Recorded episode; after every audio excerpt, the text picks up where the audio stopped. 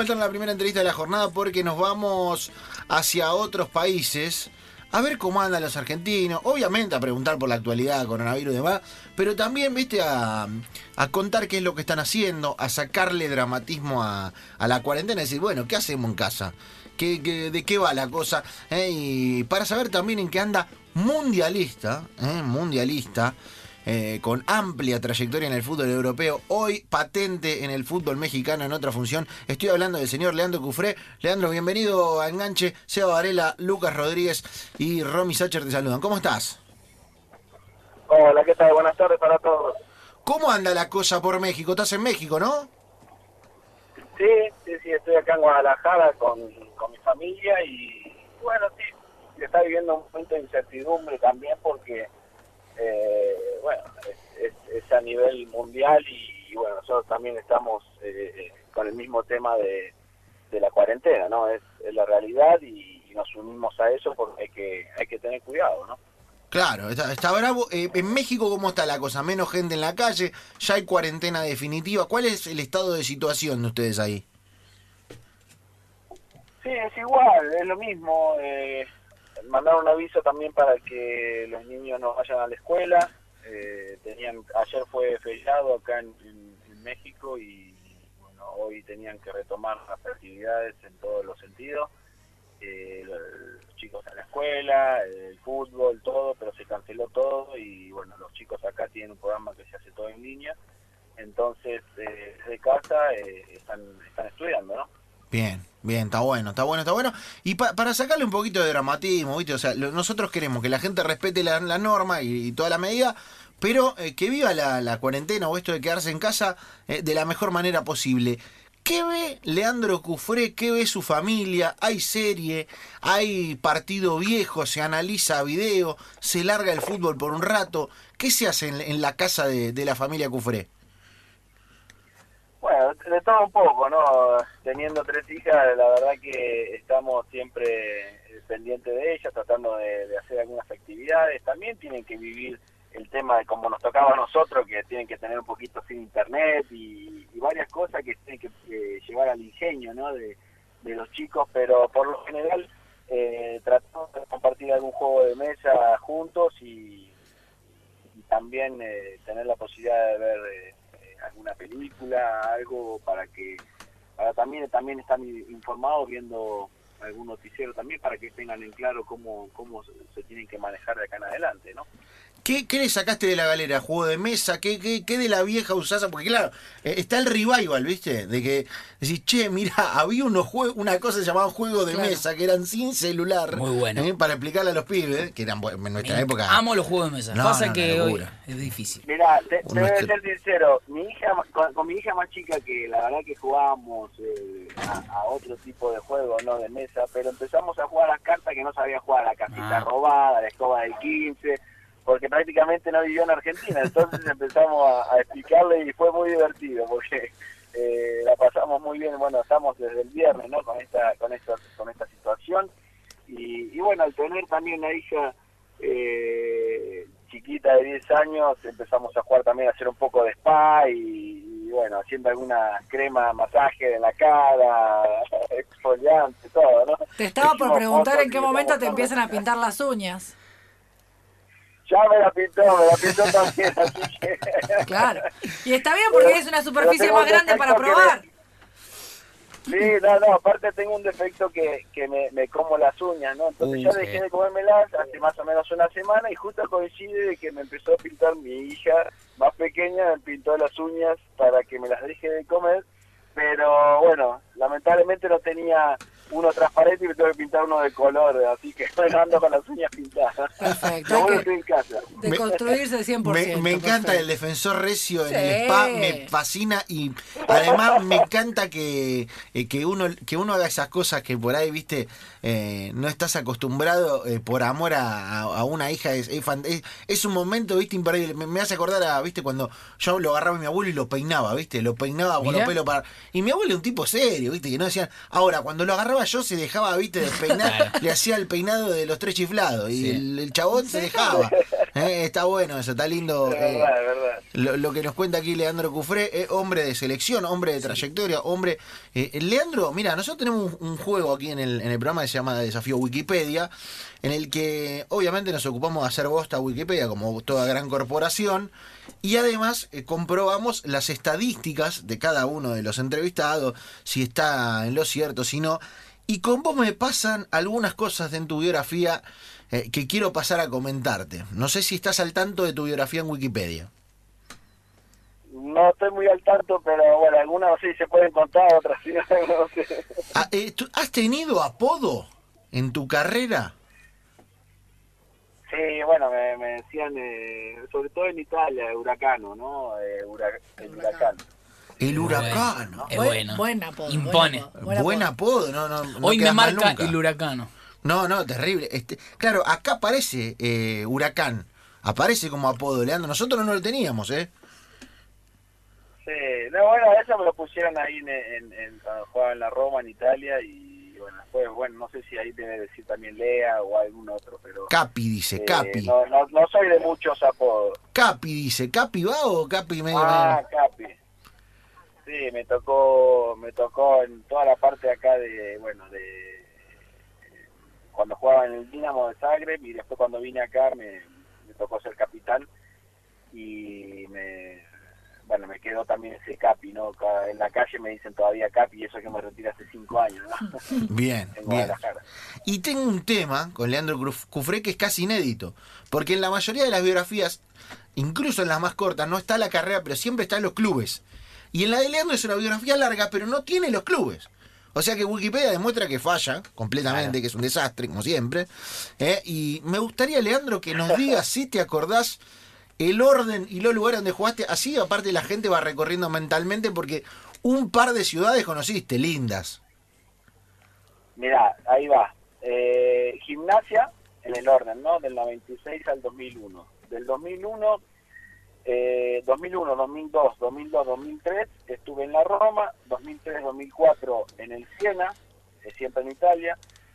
2004, 2005 volví a la Roma, 2005, 2006 en la Roma, eh, 2006 al 2009 en el Mónaco, en el 2009, de enero de 2009 a junio del 2009 en el Hertha de Berlín, en junio del 2009 en el Dinamo Zagreb, hasta diciembre del 2011, y de diciembre del 2011 al 2014 estuve Sí. en, el, en el Atlas, y 2014-2015 estuve en el eh, UDG, Bien, bien. en México. Qué lindo, te digo, eh, lo firmo, ¿eh? Una Qué linda carrera, carrera. ¿eh? Viste que, a ver, hay carreras, hay carreras exitosas, carreras, pero hay carreras que son lindas. Sí. Y la de Cufré, como para agarrar y decir, esta me gusta, este caminito. Claro. ¿eh? Aparte va de la mano de,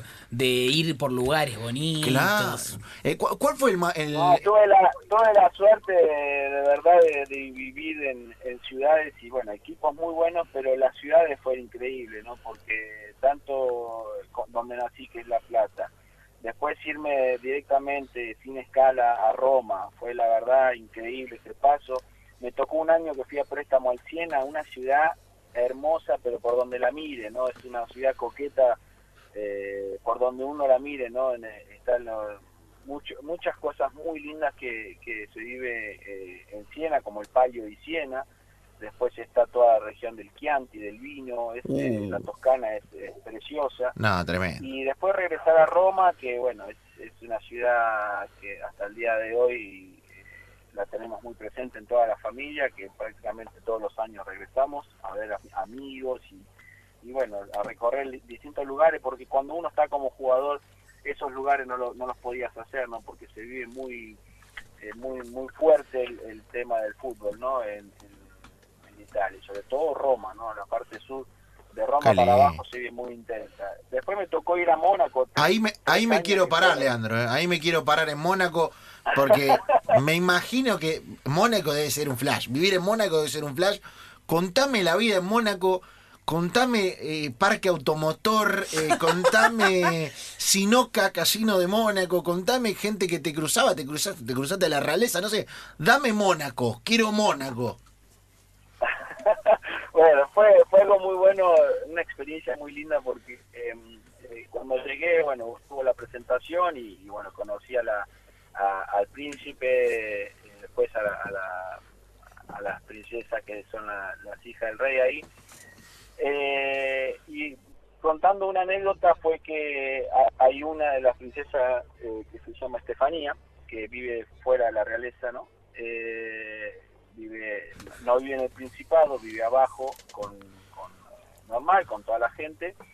Y un día estábamos en el supermercado con, con mi esposa y con mi hija y salgo y, y voy a un cajero y me toca la espalda una persona cuando me, me- me doy vuelta así para verla era ella, ¿no? Yo estaba con mi hija que hacía una semana que habíamos llegado a Mónaco, ¿no? Así que fue una experiencia increíble toparse en un cajero con la, la princesa Estefanía, ¿no? Que una Qué semana genial. antes había- ellos eran dueños del club y habían hecho la presentación. Entonces fue fue algo que no me lo esperaba, ¿no? Verla Hola, yo soy de, tu dueña. Principado, ¿no?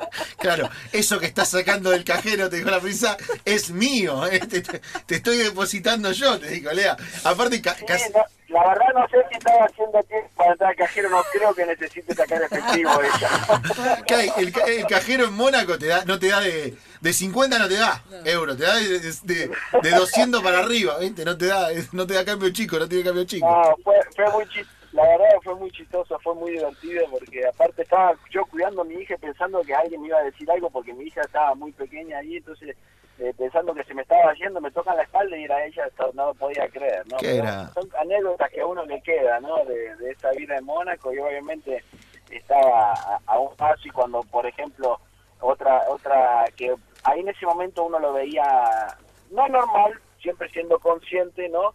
Pero lo, lo más lindo fue que eh, te asomabas al balcón y veías pasar la Fórmula 1. Entonces era algo muy, muy bueno que después se extrañó, obviamente, ¿no?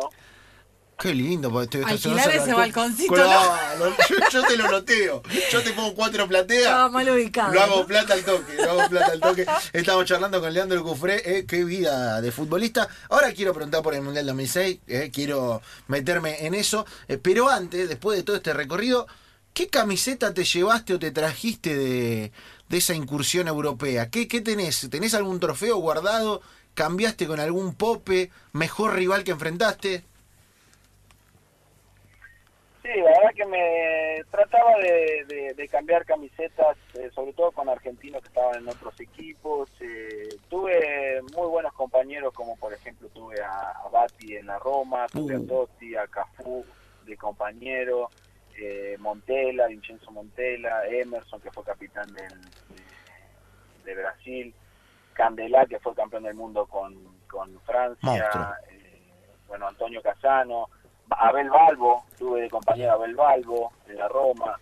Eh, después tuve de rivales, por ejemplo, me tocó enfrentar en, en Champions contra Zidane, contra los Mm. Galácticos, ¿no? Zidane, eh, Ronaldo, el gordo, eh, Figo, eh, bueno, varios varios eh, jugadores que en ese momento eran Beckham mismo, que estaba en el Real Madrid. Después... eh, ¿Quién te- quién te pintó la- ¿Quién te pintó la cara, Lea? todos. Todos. Los nombres. todos, todos. Pero después tuve la suerte que de- de- eh, fui a, a Croacia también, eh, al Dinamo. En el Dinamo, después de 14 años, calificamos otra vez en, en Champions y cuando saca el primer papelito nos tocó contra el Real Madrid. Así que imagínate que yo ya tenía 33 años y bueno, enfrentar de vuelta a esos monstruos, pues ya estaba, era otra época, estaba Benzema, Ronaldo, Higuaín, eh, también otra generación de, de, de- de monstruos eran, ¿no? Entonces, a seguir pintándonos la cara, ¿no? Porque nos pintaron la cara. Pero bueno, eh, eso, eso es lo lindo del fútbol. Después eh, tuve un, un recuerdo muy lindo en, en cuando estaba en el Mónaco porque hubo una invitación de, de parte de, de Zidane que tuve la suerte de conocerlo en una, en una clínica ahí en Francia, y me invitaron al partido de los amigos de, Ronaldo contra los amigos de Zidane, y Uh, bueno, ahí eh, eh, fue espectacular en Marsella eh, pasar ese momento porque imagínate los amigos de Ronaldo y los amigos de Zidane quienes eran, ¿no? Entonces me tocó compartir eh, en ese momento de vestuario con, yo estaba de parte de, de- de Ronaldo, me había tocado y estuve con Sergio Ramos, eh, del Bosque, eh, hablando con gente de Raúl, de- de gente de fútbol increíble, ¿no? Esa experiencia fue, fue maravillosa, ¿no? Estar en ese partido, la verdad que, que lo que menos hacía era mirar la pelota, ¿no? Era mirar a esos compañeros que eran unos monstruos, ¿no? No, me, me pongo en modo Kike Wolf y estoy a punto de tirar qué, un qué jugador cada vez que nombra uno. Eh, me pongo en modo Kike Wolf. Eh, yo te digo, quiero jugar para el equipo de Sidán. Si me dan a elegir, juego para el equipo de Sidán. Pero, Pero después del partido voy con lo de Ronaldo. Pero quiero ser amigo de Ronaldo. después del partido quiere ser amigo de Ronaldo. Antes de cerrar y preguntarte por el Mundial, de todos los nombres que dijiste, te quiero preguntar por uno en particular, que es Antonio Casano. Que es un loco lindo, que es un tipo particular. Era así ya, era un, era un medio terremoto, viste, era un tipo ya como, como se hizo la fama después. No, es un, es un loco lindo, le digo yo, ¿no? O sea, todavía sigo en contacto con él y nos escribimos. Mirá, tengo muy buenos recuerdos de, de Antonio. Es un tipo de que mm, si él hubiera hubiera sido un poquito más profesional en todo sentido, ¿no? Más, más allá que él no, no, no, no toma ni una gota de alcohol y no anda de noche, no es un loco que anda de, de noche. Eh, pero sí, viste, le- no le gustaba entrenar mucho. Si hubiera sido un poquito más profesional, yo le vi hacer cosas de, jugador de, de alto nivel, de otro planeta, ¿no? Que se le he visto ni, ni a Messi, que fui compañero de él en el 2006, vi, a- vi hacer cosas a Antonio Casano, ¿no? Para mí era un jugador extraordinario que lamentablemente no, no, no tenía digamos, la, la cabeza como gran profesional de- del fútbol, ¿no? Él pensó que, que, que sin entrenar o, o con poco entrenamiento iba, iba a lograr todo. Obviamente que el talento lo tenía, pero hoy por hoy, eh, si no te cuidas un poco, te pasa factura el tiempo, ¿no? A los 30 años ya no era un exjugador. Entonces, esas son las cosas que, que a uno le duele porque le vi hacer cosas estupendas, Antonio, ¿no? Y, y- de esas cosas que te digo que era poco profesional, es un tipo con un corazón enorme, ¿no? Eh, con decirte que, que eh, Giorgio Rossi, un, un, eh, fisioterapeuta de la Roma, ya tenía su edad, ya no trabajaba de fisioterapeuta, pero era una persona que estaba permanentemente en el vestuario y todo. La había pasado mal porque le habían cho- chocado, tenía un Fiat Punto, ¿no? Y le habían chocado y, y- y lo tenía un poco destartalado el auto, ¿viste? Entonces llegó un día de entrenamiento y en el puesto de él eh, había otro auto que estaba tapado, ¿no? Entonces él quejándose con todo el mundo, ¿no? Porque le habían estacionado el, el- el auto ese, estaba todo tapado en el, en el puesto de él, ¿no? Entonces salimos todos porque estábamos esperando que llegara y, y Antonio Casano saca la, el cubreauto ese y era un auto que le regaló al, al, al fisioterapeuta. Entonces Ah, son cosas que solamente eso lo hace. Le regaló el coche. Antonio con un corazón enorme, ¿no? Qué loco lindo, qué loco lindo. Eh, quiero recordarle a la gente, por si no lo tienen a Casano, delantero italiano, que dijo una frase que de alguna manera me hace sentir que Casano somos todos. Y Casano dijo, sexo, fútbol y comida, no hay nada mejor en la vida, dijo. Eh, para definir a su carrera. Un genio. Para un genio. agregar a las tres cosas de la vida de Zambayoni. Claro, un genio No, total. pero la verdad, la verdad era un genio del fútbol. Le vi hacer cosas, le vi tirar un centro con un taco en entrenamiento que no se lo vi eh, hacer a nadie. A nadie. Un centro con un taco. O sea, la pelota se estaba yendo para afuera, imagínate, estaba yendo para el lateral Sí. y fue corriendo en contra de la pelota y le pegó un tacazo y tiró un centro. De Qué una manera increíble. No, no, un monstruo, un monstruo. Qué monstruo. Cosas increíbles que, o sea, la explico y todavía me cuesta entenderlo cómo hizo, ¿no? Pero bueno, son cosas que lamentablemente él si hubiera sido un poquitito más profesional hubiera sido uno de los mejores jugadores del mundo sin ninguna duda. Crack total, crack total. Estamos charlando con Leandro Cuf- Cufré. Eh, Lea, primero agradecerte por este rato. Para cerrar, te quiero preguntar por el 2006. Mundial 2006, Argentina. Y si hago la lista, veo Tevez, Saviola, Sí. Messi, Riquelme, Crespo, eh, monstruos totales, una selección que jugaba bárbara. eh, y todos nos quedamos con la sensación de que de alguna manera, viste, si teníamos un poquito más de suerte con Alemania, si se da alguna cosa después del primer tiempo que, eh, que jugamos, eh, eh, viste, que, estaba, estaba para, historia. estaba para, viste, estaba para grandes cosas esa selección. ¿Te quedó la misma sensación? ¿No? ¿Cómo lo ves a la distancia? Sí, la sensación es que nos fuimos sin perder, ¿no? Porque la verdad que en 90 minutos no habíamos perdido un partido, ni siquiera de, de- en la primera fase, que son los tres partidos. Eh, teníamos un, un plantel espectacular, eh, con esos monstruos que nombraste, eh, venía un proceso de hacía 12 años con, con Peckerman, que habíamos estado en, en la sub-20, sub-21, sub-23, y en todas logramos eh, el objetivo que era salir campeón. Entonces, ese mismo grupo de Neymar, de Riquelme, de Cambiaso, de Placente, eh, bueno, no, no llegó. Había muchos jugadores que, que llegaron a ese a ese mundial y otros que venían, como en el caso de Sayuela, que fue eh, sub-20 después de nosotros, eh, Nico Burdizo, Colochini, todo un proceso de selección que eh, mínimo tenían entre 12 y, y 8 años de estar yendo a, a Ezeiza, ¿no? Entonces creíamos que era el momento justo para, para levantar la copa, porque era un proceso muy bueno que se había logrado muchos títulos a nivel eh, selección juvenil y, estábamos muy confiados de que ese era el, campeonato y bueno, nos empatan contra Alemania en los últimos minutos con un gol de, de cabeza y después quedamos afuera por, por penales, ¿no? Pero la verdad que ese equipo jugaba increíblemente bien, ¿no? Por eso nos quedó a toda la sensación muy amarga de ese de ese mundial, ¿no? Sí, es verdad, nos quedó a todo eh, más o menos la misma, Román y Messi aparte, ¿viste? Ese cambio que sale Román, que mm, yo no, no se lo, no se lo endilgo a José, ¿viste? Porque la gente No. es más, después a la vista del resultado, si salía bien, iban a decir que era un, crack de la estrategia. No, Eh, pero José, José es, es, es un señor y nunca dijo que Leo estuvo siempre entre, entre algodones, estaba lastimado, ya no podía correr. Entonces, eh, nunca se defendió diciendo que era el cambio correcto. Todos los que estábamos ahí, te puedo asegurar que si te empieza Alemania en minuto 83 a levantar centro, ¿qué vas a poner? ¿A Messi o vas a poner a Cruz para que te saque de cabeza, faltando 7 minutos? Claro. Sí. Entonces, cuando cuando critican, hoy que soy entrenador, cuando critican a, a José, eh, yo digo, hubiera hecho el mismo cambio. Mira lo que te digo.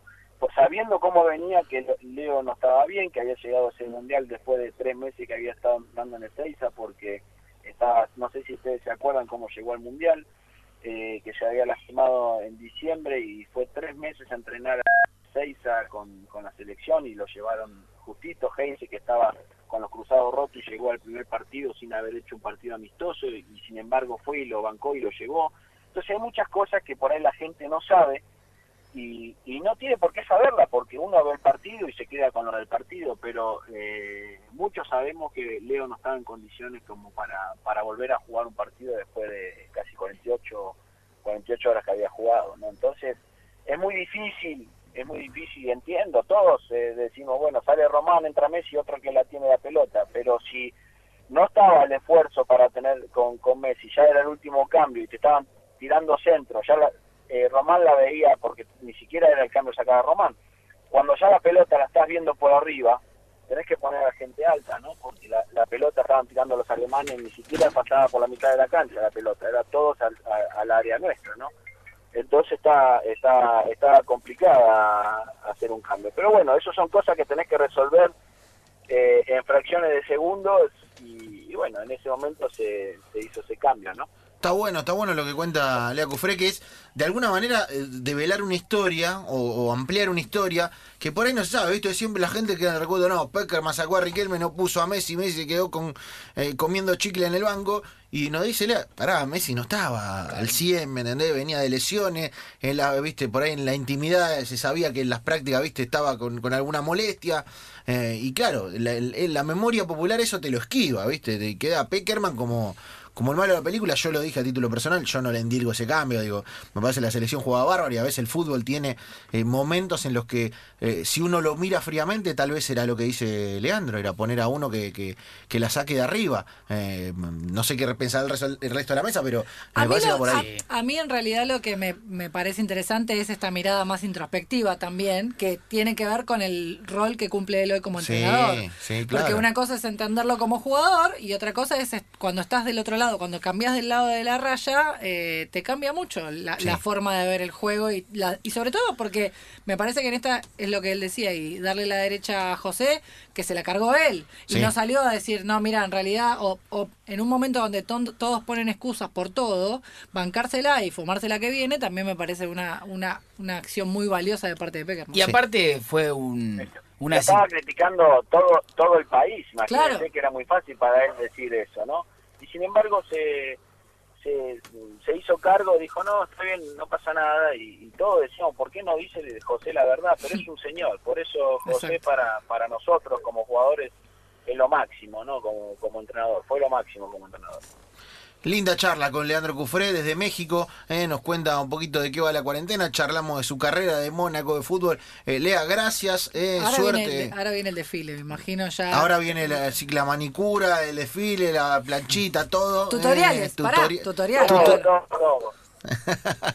Máscara de bueno, barro. Está bueno, está bueno, está bueno. está bueno. Eh, nada, Lea, a, a seguir bancando, bancando la espera y, y gracias por este rato y por la linda charla, hermano. Bueno, muchas gracias a ustedes y bueno, me hicieron vivir un, un rato muy bueno, así que espero que se vuelva a repetir y, y bueno, acá tienen mi teléfono y estaré a disposición siempre para hablar con ustedes. Dale, abrazo grande. Abrazo grande, señores. Leandro Un Cufré. abrazo grande, saludos. Leandro Cufré desde México.